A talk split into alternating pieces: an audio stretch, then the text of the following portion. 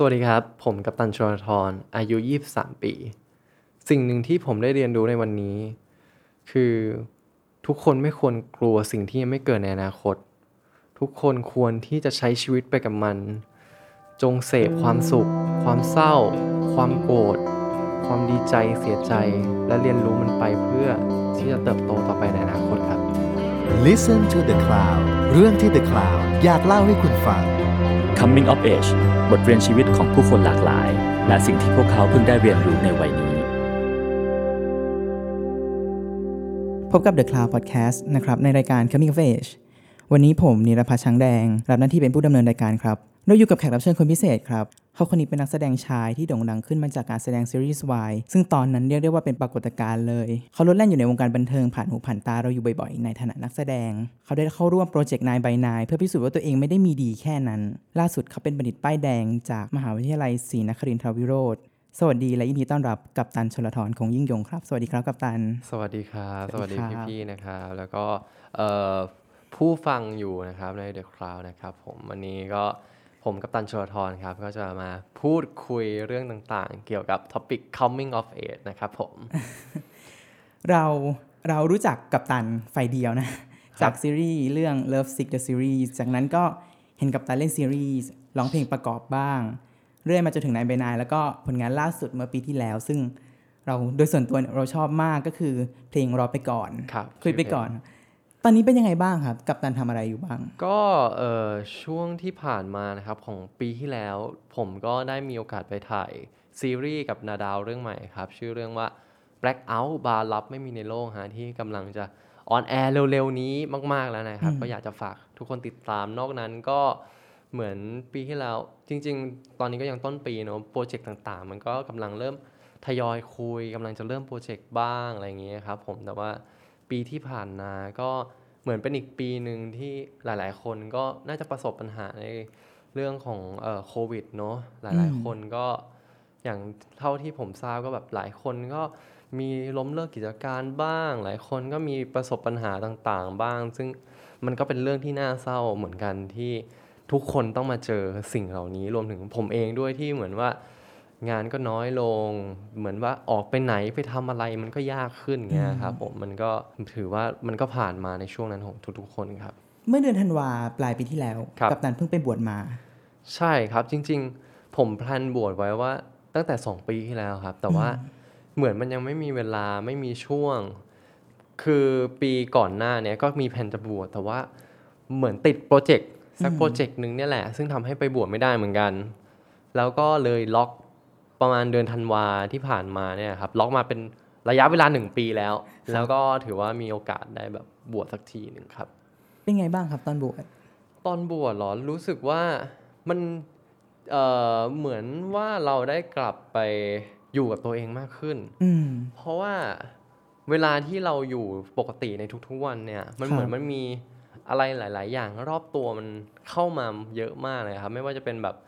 พื่อนฟุ้งปัญหาต่างๆ การงานเงี้ยทำให้เวลาที่เราจะได้อยู่กับตัวเองได้คิดได้ไตร่ตรองอะไรที่ผ่านมามันมีน้อยมาก เพราะงั้นการบวชผมรู้สึกว่ามันเหมือนเป็นการที่เรากลับไปเริ่มต้นใหม่ เรากลับไปค้นหาตัวเอง เรากลับไปคุยกับตัวเองในทุกๆวันในระยะเวลาประมาณ 15-16 วันเนี่ยว่าอืมครับมันเกิดอะไรขึ้นบ้างอนาคตเราจะทำอะไรได้อีกเราชอบอะไรเราอันไหนที่ มันเกินจำเป็นสำหรับเราเราก็ตัดไปไหมอะไรเงี้ย มันก็จะได้ตรงนั้นมากขึ้นอันนั้นอันนี้คือสิ่งที่ผมชอบสำหรับการไปบวชครับ พอพอได้อยู่กับตัวเองแล้วเข้าใจตัวเองมากขึ้นไหมครับ ถามว่าเข้าใจตัวเองมากขึ้นไหมมันเอ่อคิดว่าได้ได้ตัดสินใจอะไรได้แบบไต่ตรองดีขึ้นมากกว่าอืมเพราะว่าบางทีอย่างเงี้ยเหมือนเราจะเลือกทางหนึ่งเงี้ยมันก็จะมีอีกทางหนึ่งเข้ามาถ้าเกิดแบบ เหมือนคนนี้มาพูดว่าทางนั้นไม่ดีหรอกอืมลองครับลองอีกแบบดีกว่าไหมอย่างเงี้ยมันมันก็เหมือนว่าเราไม่ได้คิดเองใช่ไหมอืมแต่พอเราไปอยู่กับการบวชเงี้ยทำทำให้มันไม่มีใครช่วยเราได้ นอกจากเราจะต้องช่วยเหลือตัวเอง เราจะต้องทำทุกอย่างเองคิดเอง หาอาหารก็ต้องหากินเองอะไรเงี้ยอืมไม่ได้มีใครมาแบบ prefer ให้เรา ได้ได้คนพบข้อจำกัดอะไรของตัวเองไหมครับ ข้อจำกัดเหรอครับ ผมว่าผมไม่เคย ผมไม่เคยคิดว่าตัวเองมีข้อจำกัดตรงไหน เพราะว่าอืมการวางข้อจำกัดมันเหมือนการที่แบบล็อกตัวเองไว้อะอ่าพอมันล็อกตัวเองไว้มันก็คิดแต่ว่าเราทำได้แค่เนี้ยที่เหลือมันเหมือนหลาย ๆ คนที่ไม่คิดว่าตัวเองทำไม่ได้อย่างเงี้ยเขาก็จะไม่ไม่กล้าที่จะลองเข้าไป แต่ว่าคุณไม่รู้หรอกว่าการที่คุณลองแบบ ลองก้าวเข้าไปมันอาจจะเจอสิ่งที่ทั้งชอบทั้งไม่ชอบ แล้วคุณก็อย่างน้อยมันก็ดีที่เจอสิ่งที่ชอบได้ มันไม่ได้จำเป็นที่จะต้องแบบไม่ลอง อย่างนี้เป้าหมายในชีวิตเปลี่ยนไปไหมครับ เออเป้าหมายผมจริงๆผมเป็นคนไม่ได้มีเป้าหมายอะไรแบบ ยิ่งใหญ่อ่ามากขนาดนั้นครับจริง ๆ เป้าหมายส่วนใหญ่ผมคือการแบบเหมือนเป็นอยากจะทำให้ตัวเองมีความสุขกับสิ่งที่ชอบอย่างเงี้ยอย่าง ผมเป็นชอบถ่ายรูปเงี้ยอืมผมก็อยากจะโตขึ้น เก็บเงิน ไปสามารถแบบไปเที่ยวหลาย ๆ ประเทศได้ ไปเจอวัฒนธรรมไปถ่ายรูปอืมมีเงินล้างฟิล์มเงี้ยอ่าแล้วก็อีกอย่างก็เป็นคนแบบชอบรถคลาสสิกอะไรเงี้ยอ่าครับครับก็อยากจะแบบความฝัน ก็มีความฝันว่าสักวันโตขึ้นไป ถ้าเกิดมีโอกาสก็อยากจะแบบลองขับรถคลาสสิกถ้าเกิดได้มีโอกาสอะไรเงี้ยแต่แบบยังไม่ได้ แล้วก็ในเรื่อง part ของการทำงานก็อยากจะ enjoy กับมันมากกว่า เราไม่ได้คิดนะว่าเราอยากจะต้องดังระดับฮอลลีวูดดังดังระดับประเทศอะไรเงี้ยอืมเราครับคิดแค่ว่างานไหนที่เราจะ enjoy กับมัน แล้วเราค่อยๆ ไปเป็นทีละงานดีกว่า เราไม่ต้องแบบไปจำกัดว่าเอ่อ limit ของเรามันอยู่ที่ไหน อืมตอนนี้กัปตันเข้าวงการมาแล้วกี่ปีครับ เออน่าจะประมาณร่วมหกปีได้แหละครับ หหกกปี ก็น่าจะระยะไม่มากไม่มาก ไม่มากยังไม่มาก ยังไม่มากครับทำอะไรมาแล้วบ้างครับ เออทำอย่างอย่างแรกที่ผมทำในวงการก็คือการเล่นซีรีส์เนาะอืมครับแต่ว่าสมัยนั้นการเล่นซีรีส์กับสมัยนี้มันก็ต่างกันเพราะว่าเหมือนตอนนั้นมันเด็กด้วยด้วยข้อจำกัดอะไรหลาย ๆ อย่างของการเล่นเป็น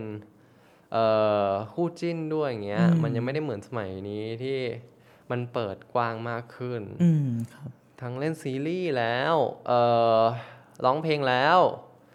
ทำวงแล้ว แล้วก็ช่างภาพแล้วอืมแล้วก็ก็ยังเหลือ จริงๆมันก็เหลืออีกเยอะที่ผมยังไม่ได้ทำอย่างแบบเล่นละครก็ไม่เคยอืมเล่นหนังไม่เคยอืมอะไรกะเบื้องหลังไม่เคยอืมเนี่ยมันจริงๆมันมีอะไรอีกเยอะที่ผมจะ อยากจะลองทำดู เฉพาะในบรรดาสิ่งที่เคยทำมาแล้วครับชอบอะไรที่สุด สุดท้ายก็คือช่วงช่วงระยะช่วงเวลา ผมตอบไม่ได้ว่า ทั้งชีวิตผมชอบอะไรมากที่สุดอืมมันขึ้นอยู่กับช่วงเวลามากกว่าอืมอย่างช่วงเวลาเนี้ย ผมอินการร้องเพลงมากเลยอะอืมอยากจะเป็นนักร้องอะอยากจะทำวงอะอยากจะเป็นแบบอยากจะเต้นอย่างเงี้ยทุกอย่างมันก็คือก็รู้สึกรู้สึกดีใจที่ พอเราคิดอะไรพวกนั้นแล้วมันเข้ามาพอดีกับช่วงเวลา อย่างตอนเนี้ยให้เหมือนกลับไปแบบเริ่มเรียบิวใหม่ เริ่มไปซ้อมใหม่ก็รู้สึกว่าอาจจะไม่ไหวแล้ว เพราะว่าก็รู้สึกว่าเริ่มแก่แล้วเหมือนกันนะ รู้สึกว่าร่างกายมันก็ไม่ได้แบบฟิตเหมือนเหมือนตอนเด็กแล้วอย่างเงี้ยครับในบรรดาสิ่งที่เคยทำมาครับกับตันทำอะไรมามากที่สุดครับ การแสดงหรือเปน่าล่าจะรู้สึกว่าน่าจะการแสดง การแสดงการแสดงกับจริง ๆ ต้องเวทว่า แสดงกับการทำนายเป็นนายเนี่ยอืมเวลาระยะเวลามันเกือบเท่ากันเลย เพราะว่าการแสดงอะผมผมทำน้อยมาก ถามว่า เพราะว่าช่วงเด็กก็เหมือนเราเรียนไปด้วย เราทำงานไปด้วยค่ะก็ตามสไตล์พ่อแม่ทุกคนแหละครับอืมอยากให้เรียนไปด้วย อยากให้ทำงานไปด้วยอ่าไม่ได้อยากให้แบบ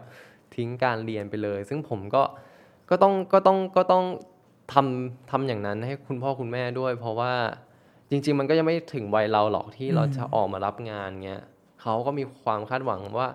เราอยากอยากให้เราเรียนจบ อยากให้แบบทำงานไปด้วยเรียนไปด้วย ซึ่งมันก็มีข้อจำกัดตรงนั้นที่ว่าเราไม่สามารถรับงานเยอะได้ขนาดนั้น อาจจะปีหนึ่งครั้งหนึ่งสองปีครั้งหนึ่งเนี้ยอืมซึ่งของผมในเรื่องของพาร์ทการแสดงก็เป็นอย่างนั้นมาตลอดระยะเวลา 6 ปี แต่ว่าการทำวงในบนายอะมันกินระยะเวลาไป 3 ปี ได้ เพราะว่าการซ้อมก็คือปีครึ่ง รวมถึงเอ่อเดบิวต์มาแล้วก็ประมาณปีครึ่งเหมือนกันก็รวมระยะเวลาประมาณ 3 ปีได้ครับผม งั้นตตลอด 6 ปีที่ทำงานไปด้วยเรียนไปด้วยอย่างเงี้ยครับการแสดงมันมันให้อะไรเกี่ยวกับตันบ้างครับ มันให้รู้สึกว่าเราโตกว่าคนอื่นด้วยอืมแต่ละคนก็คือเหมือนว่า พอเรียนจบเงี้ยเขาก็ยังไม่เคยมีประสบการณ์หรอกว่า ทำงานเป็นไง เราต้องเจอคนอีกมากมาย เราต้องเจอคนที่เข้าใจเรา มันไม่ได้แบบเหมือนการเรียนที่เอ่อเอ่อตัวแปรมันคือตัวของตัวเองอืมแกแค่ครับครูแต่อันเนี่ยคือตัวแปรมันที่ทำงานบ้าง environment ข้างนอกบ้างอืมเพื่อนร่วมงานบ้างเงี้ยมันมันค่อนข้างต่างจากชีวิตวัยเรียนเยอะพอสมควรนะ อย่างที่หลาย ๆ คนก็เห็นว่าเรียนเก่งมากเลยในมหาลัยเงี้ยทำ ออกจบออกมาก็คือแบบ บางคนก็คิดไม่ออกอะ่ะ กว่าจะหาตัวเองเจอว่าชอบใช่ทำอะไรมันกินเวลาไปแบบสามสี่ใช่ปีอะ่ะบางคนก็อยากจะเรียนต่อ แต่ว่าก็ไม่รู้จะเรียนเมื่อไหร่ ยังไม่อยากไปเงี้ยมันหลายจริง ๆ หลายๆคนมันแบบเส้นทางชีวิตมันไม่เหมือนกันหรอกอืมแค่รู้สึกว่าผมอยากให้แบบทุกคนเอนจอยไปกับสิ่งที่อยากทำมันไม่ได้แบบไปปิดกั้นอะไร มีอะไรเข้ามาอืมแล้วรู้สึกว่าตัวเองแบบ สามารถทำได้ก็เออก็ลองดูก็ได้ไม่เป็นไรไม่ต้องแบบลิมิตว่าตัวเองทำไม่ได้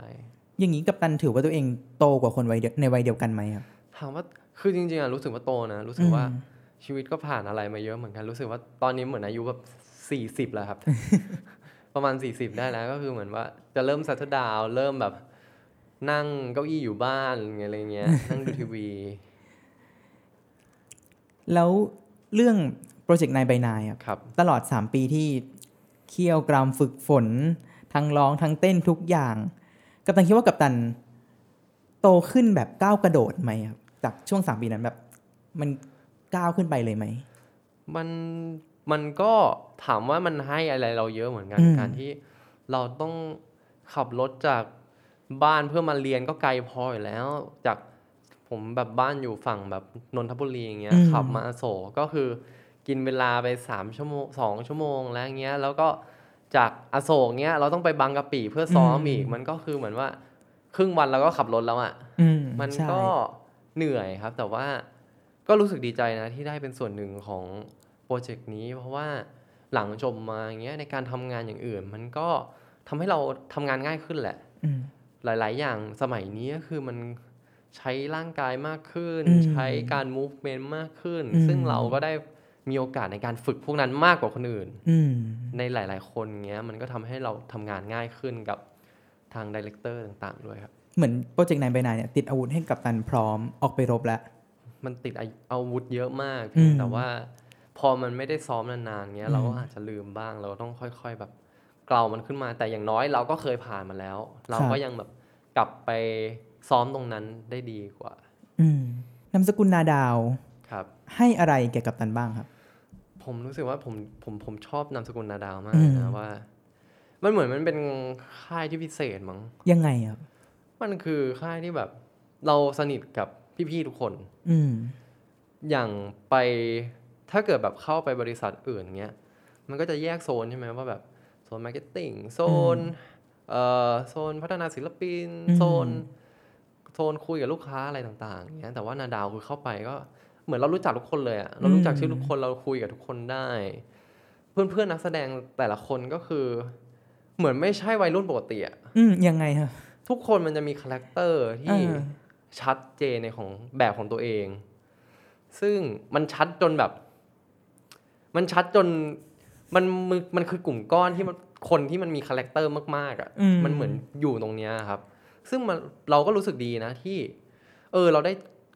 คุยกับคนที่เหมือนกับเรามั้งอืมเพราะว่าบางทีแบบ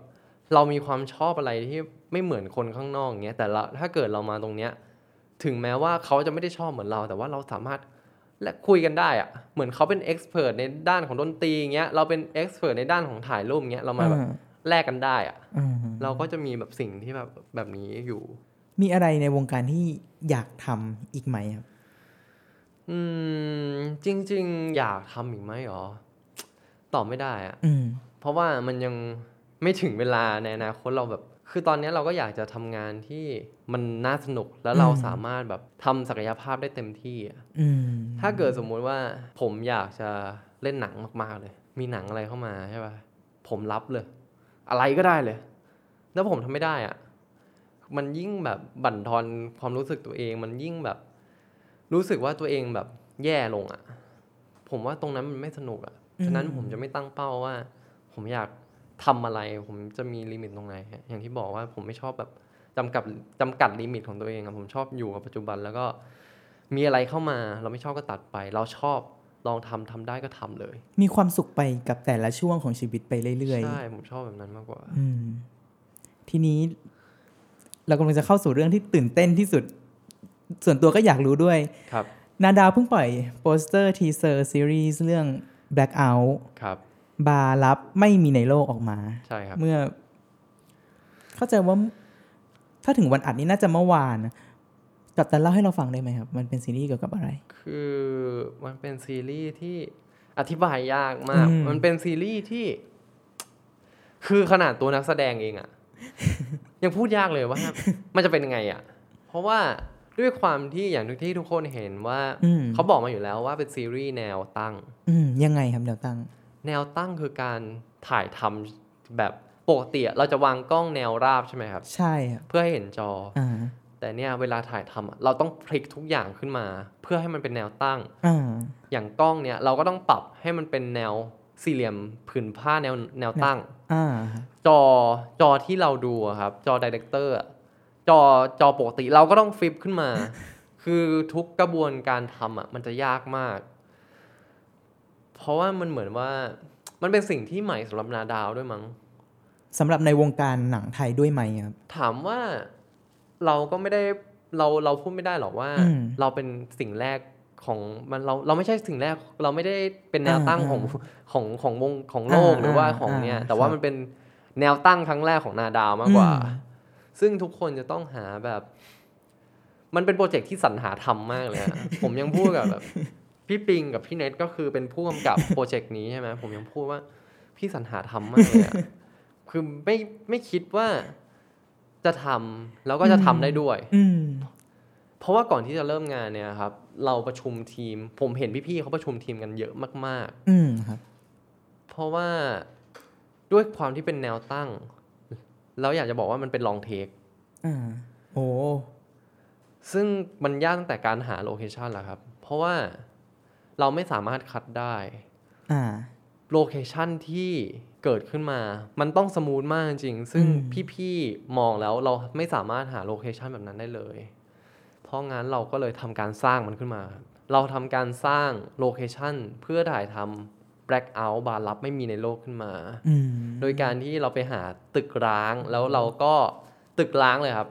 ตึกร้างที่ข้างในไม่มีอะไรเลยมีแต่คอนกรีต เราทำการแบบต่อเสาขึ้นมาทำการติดโปสเตอร์เสกทำงาทุนกอย่างขึ้นมาเสกทุกอย่างขึ้นมาให้มันโหเป็นบาร์ลับที่ชื่อว่าอีเดนครับผม เออ setting ในเรื่องก็จะมีแค่ในในเฉพาะในบาร์ลับ ใช่ครับ แล้วก็ setting ก็โดนทุบทิ้งไปแล้วครับโอ้โหก็คือ setting ค้างไว้ประมาณเดือนครึ่งเท่านั้นเอง สร้างขึ้นมาสองสามเดือนเพื่อถ่ายประมาณ15 10กว่าคิวแล้วก็คือทุบทิ้งครับ อืม เล่นกับใครบ้างครับเรื่องนี้ เรื่องนี้เอ่อเล่นกับพี่โอบครับโอบนิโอบธินิธิโอบนาดาวอืมมีแพรวนฤพรอ่าก็แพรวนาดาว แล้วก็อีกคนหนึ่งก็คือพี่วีวิโอเลตครับอ่าผม ซึ่งก็แต่ละคนก็ต้องบอกเลยว่าทุกคนช่วยเหลือกันได้ดีมาก ช่วยแบบคอยช่วยกันเพราะว่า อย่างที่บอกว่า long take เราไม่สามารถทุกคนไม่สามารถพลาดได้ อืมพลาดคือเริ่มใหม่ อืมมันไม่เหมือนหนังโบติที่มันจะตั้งกล้องแล้วก็ถ่ายไปสองสามนาทีอย่างเงี้ยเราสามารถเลือกช็อตที่มันดีในแต่ละประโยคได้ เราสามารถคัดได้ เราสามารถทำอะไรกับมันก็ได้ แต่ลองเทคอะเราต้องถ่ายครั้งเดียวในระยะเวลา 15-20นาทีให้ไม่พลาดโอ้โหเพ ราะงั้นการซ้อมเราก็เลยทำการซ้อมกันประมาณหนึ่งเดือน ในระหว่างที่เอ่อ setting ต่างๆ สร้างไปด้วยเราก็ซ้อมไปด้วย เคย มากสุดเล่นกี่ take ครับ คิดว่าประมาณสิบสี่สิบห้า สิบกว่า take อะครับสิบกว่าโห take แต่ว่า take หนึ่ง take ละประมาณยี่สิบนาที ก็คือประมาณหกชั่วโมงสำหรับ scene เดียว เอาเรื่องอยู่เหมือนกันนะ มันเป็นซีรีส์ที่หาทำมันเป็นซีรีส์ที่หนักมากครับผม อย่างแบบเดินไปอย่างเงี้ย ถ้าเกิดอืมจบที่นาทีที่ยี่สิบแต่นาทีที่สิบเก้าเงี้ยพลาดขึ้นมาพลาดก็คือเริ่มใหม่ ตั้งแต่นาทีที่หนึ่งแล้วซีรีส์ของเรา ซิงก์กันสี่ตอนอืมคือสามารถเอาโทรศัพท์มาวางได้สี่เครื่องเพื่อดูเป็นหนึ่ง หนึ่งหนึ่งหนึ่งฉากโหเพราะงั้นมันทุกอย่างมันจะถูกถูกกำกับมาแล้วว่า นาทีที่สามหรือนาทีที่ห้าเราจะต้องอยู่ตรงไหนของเซตติ้งเราจะต้องทำอะไรอยู่ ฉะนั้น 20 นาทีนั้นเราต้องรู้ทุกอย่างว่าเราเราต้องทำอะไร หาทำหาทำจริงๆอะใช่ มันคือซีรีส์ที่โหหาทำจริงๆครับ มันยากในฐานะนักแสดงครับ มันยากยังไงครับลองเทคมันยากโดยการที่ เออเราต้องจำทุกอย่างให้ได้ เราต้องจำทุกอย่างให้ได้แล้วว่า ระยะหนึ่งถึงร้อยเมตรนั้นอะอืมเราเดินประมาณ50%ในความเร็วหรือว่า80%ในความเร็วอืมเพราะถ้าเกิดมันพลาด ถ้าเกิดเราเดิน40%เงี้ย แล้วคนอื่นเดิน80%น่ะเราตามคนอื่นไม่ทัน ไม่พร้อมกันแหละไม่พร้อมกันอืมก็ต้องเริ่มใหม่อืมมันน่าจะยากดีกรีเดียวกับละครเวทีเลยไหมครับ ถามว่าใช่มันคือดีกรีของละครเวทีที่มีกล้องติดตัว อืมมันไม่ละครเวที ถ้าเกิดพลาดมากจริง ๆ เราสามารถอิมพอไว้ได้ เออใช่ แต่อันนี้อิมพอไว้ไม่ได้ อืมเพราะว่ามันโดนบังคับมาแล้วว่าสี่กล้องต้องเหมือนกัน อืมอย่างเราจะเดินข้ามกล้องกันอะมันต้องเป๊ะมากจริงๆอะในการเดินเดินเดินเดินจากว่าจอขวามือไปจอซ้ายมืออะอืมฉะนั้นมันพลาดไม่ได้ครับ นี่เป็นซีรีส์เรื่องแรกที่ไม่ใช่แนวความรักใสๆของกัปตันเลยไหมครับหรือจะเป็นซีรีส์ที่เครียดมากเลยถมว่น่าสนุก จริง ๆ เคยเคยอย่างซีรีส์ที่เล่นแล้วเครียดมาก ๆ ก็แบบมีเลือดข้นคนจางอะไรเงี้ยมันก็ถือว่าเป็นแนวแบบแนวเอ่อฆาตกรรมอะไรเงี้ยแหละ เรื่องนี้ก็คือแนวแบบฆาตกรรม สืบสวนสืบไหมครับสวนมันก็ไม่เชิงสืบสวนหรอกอ่าเหมือนว่าเป็นแบบทริลทริลเลอร์หรือเปล่าก็นิดนิด มันก็คือมันมันเป็นแนวลึกลับมากกว่าๆอ่ามันเป็นแนวที่อยากให้ทุกคนได้แบบ อยู่กับตัวละคร เพราะว่าในการดูเนี่ยอืมกล้องจะอยู่กับตัวละครตัวนั้น แล้วคนดูจะได้เหมือนไปอยู่ในละครเวทีกับพวกเราอืมถ้าสมมุติว่าเราเราอยู่ในโรงละครแห่งหนึ่งอะครับครับคุณจะต้องเดินตามพวกเรามา อืมแล้วก็มองเราว่าเรากำลังทำอะไรอยู่ อืม แล้วคุณไม่ได้ดูคนเดียว คุณต้องดูสี่ตัวละคร เพื่อให้เข้าใจทั้งหมด จากเรื่องเนี้ยครับกัปตันโตขึ้นไหมครับในฐานะนักแสดง คืออย่างที่มันไม่เอ่อถามว่าโตขึ้นไหม เราไม่ได้ตอบนะว่าเราโตขึ้นแต่ว่าอืมมันเป็นอะไรที่ใหม่อะอืมันเป็นอะไรอย่างเนี้ย ผมถึงเรียกว่ามันคือความสนุก อืมมันคือแบบมมันไม่ใช่สิ่งเดิมๆที่แบบ เราทำกันมาตลอดเงี้ยอืมมันเป็นสิ่งใหม่ ซึ่งผมเป็นคนชอบมากเลยกับการเจอสิ่งใหม่การได้ลองทำอะไรใหม่ๆอย่างเงี้ยมันทำให้ผมรู้สึกว่าตื่นเต้นอะอืมมันไม่รู้หรอกว่ามันจะออกมาเป็นยังไง แต่แค่รู้สึกว่าสิ่งใหม่อะคำว่าสิ่งใหม่อะมันท้าทายมัเรานท้าแล้วทายผมมากเลย ผมชอบเจออะไรที่มันคนอื่นไม่เจอ แล้วตัวเองแบบมีโอกาสเจอยากๆเนี่ยอืมตอนนี้นี่กัปตันนิยามตัวเองว่าเป็นอะไรครับ นักแสดงนักร้อง หรือศิลปิน ผมผมผมผมเอ่อตีตัวเองว่าเป็นศิลปินครับอืมอย่างในแบบไบโอในอินสตาแกรมเนี่ยผมต้องตั้งผมว่าเป็นอาร์ติสอ่าตัวเลือกตัวเลือกอื่นมันมีเยอะ แต่ผมรู้สึกว่าอาร์ติสน่าจะเป็นอะไรที่เหมาะกับผมที่สุด เพราะว่าผมชอบทุกอย่างเลยเกี่ยวกับแขนงของแบบศิลปะต่างๆอะอืมซึ่งศิลปะต่างๆมันคือทั้งแบบการแสดงถ่ายรูปวาดภาพทุกอย่างทุกอย่างมันคือทุกอย่างครับ แค่การใช้ชีวิต ผมว่ามันมันเป็นอาร์ติสมากเลยนะอืม การที่แบบเดินอยู่แล้วคุณจะสามารถอินกับแบบผู้คนที่เดินอยู่อย่างเงี้ยโอ้จริงจริงไหมสุดสุดท้ายใช่อาร์ติสใช่มันก็คือการที่แบบใช่การใช้ชีวิตที่อยู่กับตัวเองด้วยอืมมันไม่ได้เป็นอย่างอื่นที่เราจะต้องมานั่งเครียดกับการแบบ ตรวจไฟแนนซ์ทำบัญชีอะไรเงี้ยอืมมันสิ่งเหล่านั้นมันคือ ตัวเลขที่มันไม่ได้ อยู่กับมนุษย์มาตั้งแต่แรกอะอืมผมว่า artist มันเป็นสิ่งที่มันเกิดมากับมนุษย์ตั้งแต่แรกมากกว่าอืมแล้วคำว่าศิลปินที่ดี ในนิยามของกัปตันคืออะไรครับผมว่าศิลปินที่ดีคือต้องเริ่มจากตัวเองครับ ยังไงครับ ต้องเริ่มจากการที่ คุยกับตัวเองก่อนว่าอืมสิ่งที่เรากำลังทำอะเรา happy กับมันปะวะอืมถ้าคุณไม่ happy แล้วคุณทำมันไปอะคุณไม่ได้เรียกมันว่า artist อะอืม สุดท้ายคุณก็ต้องไปทำเพื่อคนอื่นอยู่ดี คุณไม่ได้ทำเพื่อตัวเอง อืมคำว่า artist ของผมคือการทำเพื่อตัวเอง เพื่อให้คนอื่นเข้ามาเห็นเราในแบบที่เราเป็นแล้วเขาชื่นชอบเราไป อืมไม่ได้เราไปทำในสิ่งที่เขาอยากให้เราเป็น ถ้าคุณไม่ตอบตัวเองไม่ได้ว่าคุณชอบมันจริงๆหรือเปล่า ผมว่ามันไม่ได้เป็นสิ่งที่เรียกว่าอาร์ติสมากกว่า อืมตอนนี้กัปตันถือว่าตัวเองเข้านิยามนั้นหรือยังครับ ถามว่า อย่างที่บอกมันไม่มีสโคปหรอกว่า ผมเข้าไปหรือยัง ผมแค่อืมรู้สึกว่าไอเนี้ยมันคือสิ่งที่ตอบโจทย์สำหรับผมอืมเพราะว่าผมเป็นคนชอบแบบ อ่าถ้าเกิดไม่นับในเรื่องของวงการบันเทิงครับ ถ้าไปนับเรื่องของไลฟ์สไตล์ในชีวิตอืมผมชอบเดินไปข้างนอกอืมผมชอบเดินมากเลยจาก แบบสิ่งที่ไม่มีคนเดินอะ่ะ ผมเดินตั้งแต่แบบ เออ สยามเดินไปถึงเยาวราชเนี่ยผมผมสามารถโหเดินได้แบบนั้นอะแล้วผมรู้สึกว่า มันเป็นอะไรที่แบบชอบอะผมชอบที่จะเดินแล้วก็เห็นแบบผู้คนเดินดื่มเข้าไปด่ำกับสิ่งรอบตัวเออผมเดินเข้าไปในซอยที่แบบ ไม่มีใครคิดจะเดินเข้าไป เพื่อแบบอืมดูซิมันจะมีอะไรหรือเปล่า อืมแต่ละคนมันออกมาคือมันมีเป้าหมายในชีวิตอยู่แล้วว่า อืมจากจุด A เราจะไปจุด B นะ แต่ระหว่างจุด A ถึงจุด B อะเราไม่สนใจเลยอ่าผมว่า ในในในรอบข้างของจุดนั้นนะมันคือแบบมันคือสิ่งต่าง ๆ มากมายเลย ที่จะทำให้คุณแบบเจออะไรมากขึ้นครับอืมในขวบปีที่ผ่านมาครับ มนุษย์ที่ชื่อกัปตัน โตขึ้นยังไงบ้าง เออโตขึ้นยังไงบ้างเหรอ ก็รู้สึกว่า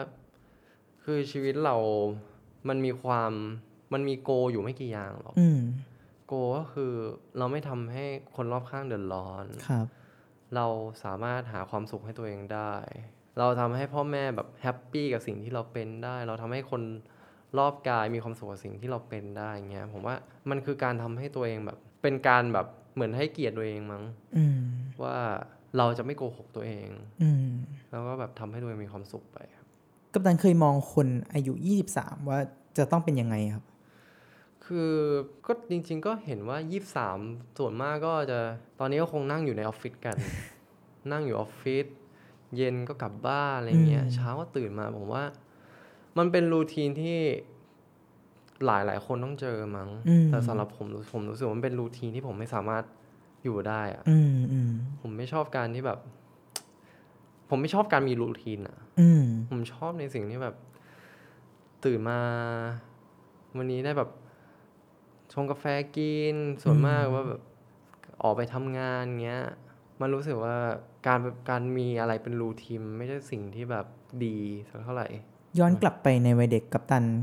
อยากเห็นตัวเองเป็นคนอายุยี่สิบสามยังไงครับยี่สามยังไงอ๋อจริง ๆ ช่วงยี่สิบถึงสามสิบอะอืมมันเป็นช่วงที่เด็กหลายคนไม่เคยมองตัวเองเลยว่าว่าว่ามันจะเป็นยังไงอะอืมส่วนมากทุกคนจะไปมองกันที่สามสิบอืม ว่าสามสิบนะ ฉันจะต้องเป็นเจ้าของธุรกิจต้องมีนะนู่นมีนี่ เราจะมีรถแล้วอ่าเราจะมีบ้านแล้ว แต่ช่วงระหว่างนั้นล่ะแต่ยี่ช่สิวบงถึงระสาหมว่างสิบนั้นน่ะผู้คนไม่เคยคิดเลยนะว่ายี่สิบถึงสามสิบเราจะทำอะไรวะอืมมันเหมือนมันเป็นช่วงแกลบแกลบถ้าใครคิดได้อืมมันเป็นช่วงกอบโกยมาก ๆ เลยยังไงครับยี่สิบถึงสามสิบมันจะเป็นวัยที่ เรากำลังไฟแรงมากเลยอะอืมผมว่ามันเป็นไฟมันเป็นไฟที่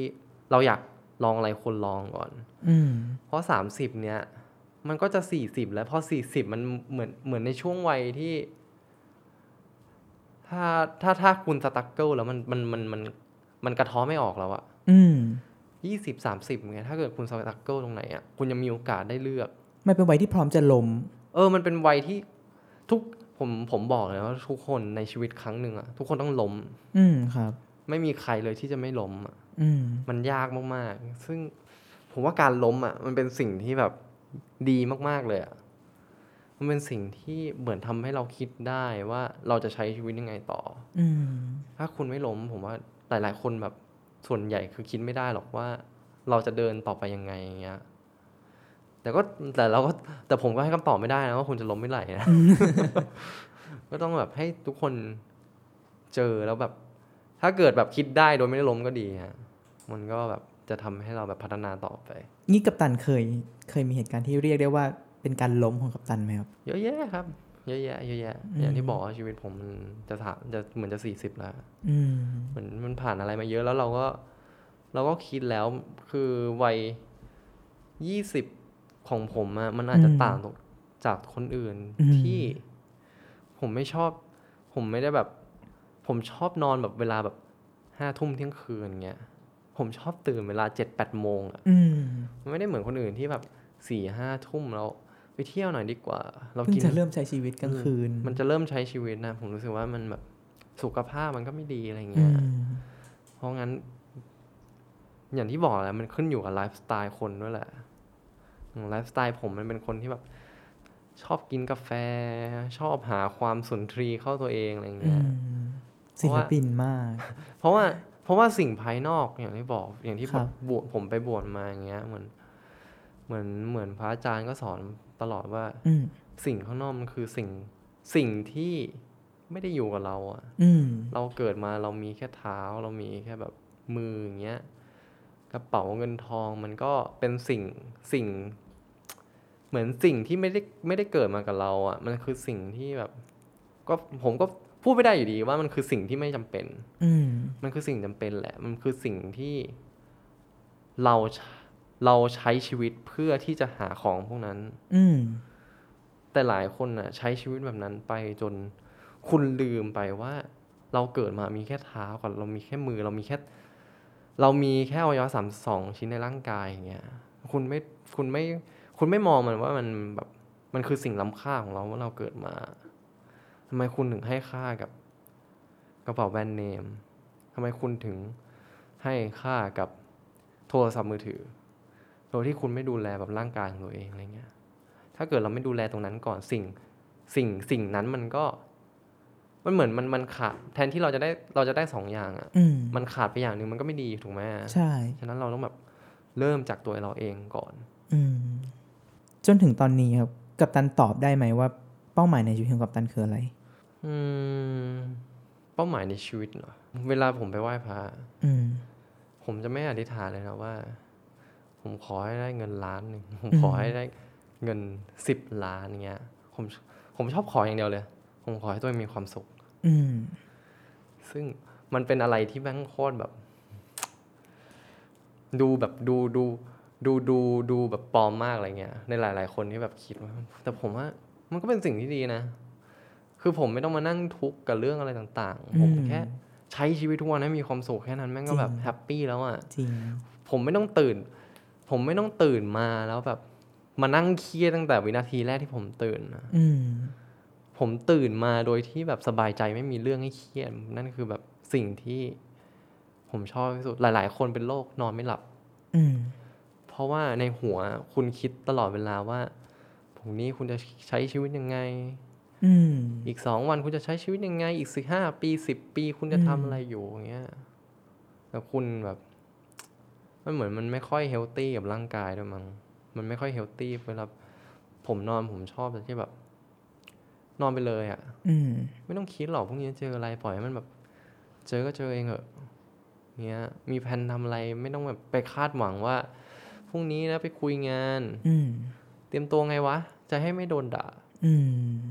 แต่คุณยังไม่คุณยังไม่รู้เลยว่าเขาจะด่าคุณหรือเปล่าอะอืมคุณไปคิดก่อนแล้วอะนั่นแหละคือคุณเครียดแล้ว อยู่กับปัจจุบันให้ดี อยู่กับปัจจุบันให้ดีที่สุดก่อน อืมดูเป็นเป้าหมายของผู้ใหญ่มากเลยนะไม่น่าจะ ไม่น่าจะใช่คนที่แบบอายุเพิ่งยี่สิบต้นๆเอ่อช่วงนี้เราจะได้เห็นผลงานอะไรของกัปตันบ้างครับก็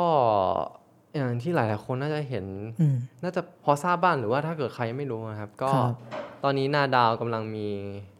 ซีรีส์ on air อยู่นะครับ ในช่องทาง AIS Play อ่าทุกช่องทางเลย ไม่ว่าจะเป็น AIS Playbox หรือว่า w w w ต่าง w w w ของ AIS Play โดยตรงนะครับ ซึ่งบอกว่าเครือข่ายอื่นก็สามารถดูได้อืมก็คือเอ่อไม่จำเป็นต้องแค่ AS นะครับ ก็เป็นซีรีส์ของนาดาวที่ทำกับ AIS Play เป็น Original Content เรื่องแรกครับ ผมชื่อเรื่องว่า Blackout บาร์ลับไม่มีในโลกครับ ก็ได้พี่ปิงเกรียงไกรครับ ก็เป็นผู้กำกับฮอร์โมน season 2กับ3ใช่ไหมแล้วก็มีพี่เนทอาทิตย์ก็จะเป็นทีมงานเบื้องหลังที่ทำฮอร์โมนมานั่นแหละในส่วนเบื้องหลังต่างๆ ก็เหมือนเออมันเป็นซีรีส์ที่ถามว่ามันเป็นซีรีส์เอ่อแบบใหม่ดีกว่าที่นาชาว นาดาวเราไม่เคยทำมาก่อน ก็คือการทำซีรีส์แนวตั้ง แล้วก็ทำลองเทคลองเทคเสร็จไม่พอนะฮะ ยังต้องซิงก์กันสีเครื่องอีกอืมซึ่งตรงเนี้ยแหละ มันเป็นซีรีส์ที่อยากให้ทุกคนลองแบบลองลองลองตั้งใจดูกับมันมากกว่า เราไม่ได้ ผมไม่รู้หรอกนะว่ามันจะสนุกในสำหรับทุกคนหรือเปล่าอืมแต่ว่ามันเป็นโปรเจกต์ที่พวกเราเหมือนว่า มันเป็นโปรเจกต์ โปรเจกต์งาน craft อะมันไม่ใช่งานโปรเจกต์งาน mass อะจริงครับโปรเจกต์ที่เราอยากลองทำอะไรใหม่ ๆ ดูมันก็ในในเรื่องก็จะมีตัวละครหลักอยู่ 4 ตัวครับก็คือ A ก็คือผมครับกัปตันครับ ผมก็มีเอ่อพี่โอบรับบทเป็นบิลลี่อืมมีแพรวรับบทเป็นฝ้าย มีวี เป็นใครวะ มิวใช่ชื่อมิวครับผม ก็มีสี่ตัวละครครับ ซึ่งมันจะเกี่ยวกับ วัยรุ่นสี่คนเนี่ยอืมไปบาร์แห่งหนึ่งที่ชื่อว่าอีเดนอืมแต่ว่าพวกเขาทั้งสี่เนี่ยเหมือนเมา เมามากจนทำให้เกิดอาการแบล็ k เอาท์ซึ่งทุกคนก็คงแบล็ k เอาท์เนี่ยมันคืออาการที่เราเมาจนแบบภาพตัดภาพตัด ซึ่งหลาย ๆ คนอะเป็นแบบภาพตัดแล้วตื่นมาตอนเช้าโดยที่ คุณไม่รู้จำไม่ได้อะว่าเมื่อคืนไปทำอะไรมาอืม แต่ว่าอย่างที่บอกคือการแบล็ k เอาท์อะมันเหมือนการที่เราไม่มีสติ แล้วเราทำอะไรลงไปอะอืมมันเหมือนว่า black out พอเรา black out เสร็จเราจะต้องได้รับผลของกรรมที่เราทำไว้ ในการที่เรา black out ครั้งนั้นน่ะโดยที่เราก็ไม่รู้ด้วยว่าโดยไปที่ทำเราอะไม่รู้ว่าเราทำมอะไรมาเออมันเหมือนเป็นแบบข้อคิดบางอย่างอะที่หลาย ๆ คนที่แบบ black out แล้วไปเออทำอะไรต่าง ๆ ที่แบบ ดีไม่ดีเราก็ไม่รู้หรอกนะอืมแต่เราไม่รู้อะ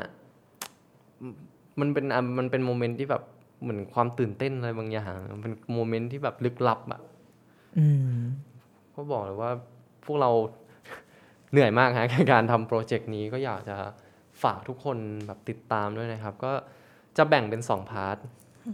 part แรก EP 1ถึง4 on air ติดกันวันที่ 1 กุมภาถึง 4 กุมภาจะ on ทุกวันวันละ 1 EP เสร็จแล้วครับผมพอจบ EP ที่ 4 เสร็จปุ๊บ เราจะมีเกมให้ทุกคนได้เล่น อืมยังไงครับ เรายังไม่บอกว่าจะเป็นอ่าเกมอะไรอ่าเพื่อที่จะ unlock 4 EP หลัง อืมซึ่ง 4 EP หลังอะมันมีมันมีมันมีข้อกระจ่างมีแบบเหมือนแบบคำตอบของเรื่องอยู่ในนั้น อืมซึ่งก็อยากให้ทุกคนแบบ ลองมาเปิดอะไรใหม่ ๆ เราแบบ ช่วงนี้ก็หลาย ๆ คนก็ work from home ไม่คิด ไม่มีอะไรจะดูก็มาดู Black Out บ้านเราไม่มีในโลกนะฮะอืมฝากด้วยนะครับ วันนี้เชื่อว่าทุกคนน่าจะได้เรียนรู้และเติบโตไปพร้อมๆกับกับตันในวัย 23 แล้วก็ซีรีส์เรื่อง Back Out ซึ่งน่าดูมากสนุกมากทุกอย่าง ขอบคุณกับตันมากๆครับ ที่มาแชร์เรื่องราวให้เราฟัง ขอบคุณครับขอบคุณครับ ติดตามเรื่องราวดีๆ และรายการอื่นๆจาก The Cloud ได้ที่ readthecloud.co หรือแอปพลิเคชันสำหรับฟังพอดแคสต์